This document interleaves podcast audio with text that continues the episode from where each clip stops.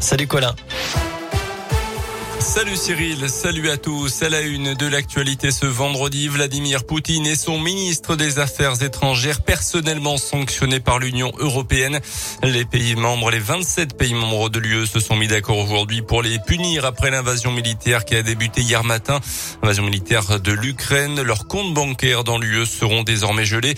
Une mesure qui répond à l'appel du président ukrainien de renforcer les sanctions contre la Russie. La France est déclarée cet après-midi favorable à l'exclusion du pays du système bancaire SWIFT au niveau international, a déclaré Bruno Le Maire, le ministre de l'économie. Sur le terrain, les taux se resserrent d'heure en heure autour de Kiev, la capitale ukrainienne. Les troupes russes avancent petit à petit. Vladimir Poutine, le président russe, appelle d'ailleurs les militaires ukrainiens à prendre le pouvoir, à renverser le président élu démocratiquement et son entourage. Les qualifiant, je cite, de clics de néo-nazis et de drogués. Dans la région comme Lyon-Saint-Etienne, c'est dit prêt aujourd'hui aujourd'hui à accueillir des réfugiés ukrainiens dans les prochaines semaines et les prochains mois si nécessaire. Vous êtes d'ailleurs 54% à penser que la France devrait accueillir des réfugiés ukrainiens. Résultat de la question du jour sur radioscoop.com. Notez que de nouveaux rassemblements de soutien au peuple ukrainien sont prévus dans la région ce week-end. Demain après-midi devant la préfecture à Bourg-en-Bresse, en fin de matinée à Saint-Étienne, au Puy-en-Velay et à Clermont notamment.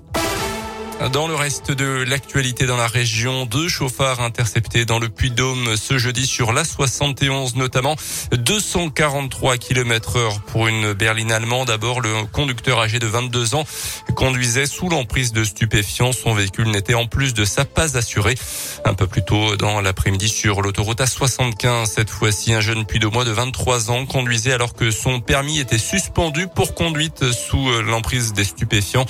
Dépisté, il s'est avéré que l'individu avait effectivement consommé des stupéfiants avant de prendre le volant. Dans les deux cas, avant de répondre de leur délit devant la justice, les mises en cause ont vu leur véhicule immobilisé et placé en fourrière. Une vente de moto qui tourne mal à Oyonnax dans l'un vendredi dernier. Un homme qui avait donné rendez-vous à un potentiel acheteur s'est retrouvé face à quatre individus. L'un d'eux a essayé le deux roues sans revenir et ses complices ont pris la fuite. Les quatre suspects ont finalement pu être interpellés quelques heures plus tard, notamment le voleur qui était mineur. La moto a été retrouvée à Lyon quelques instants plus tard, selon la police. Un grave accident d'avion dans la Loire. Ce matin, un pilote d'une soixantaine d'années, victime d'un arrêt cardiaque au moment du décollage de son appareil de Rouen. Les secours n'ont pas réussi à les réanimer. Une enquête a été ouverte. La 47e cérémonie des Césars avec Antoine Decaune en maître de cérémonie, ça sera à partir de 21h ce soir. Notez que la réalisatrice indinoise euh, Charlène Favier est nommée dans la catégorie meilleur premier film. Et puis une bonne nouvelle pour les fans des Rolling Stones, le groupe sera en concert à Lyon les 15 ou 19 juillet prochains. À plus tard.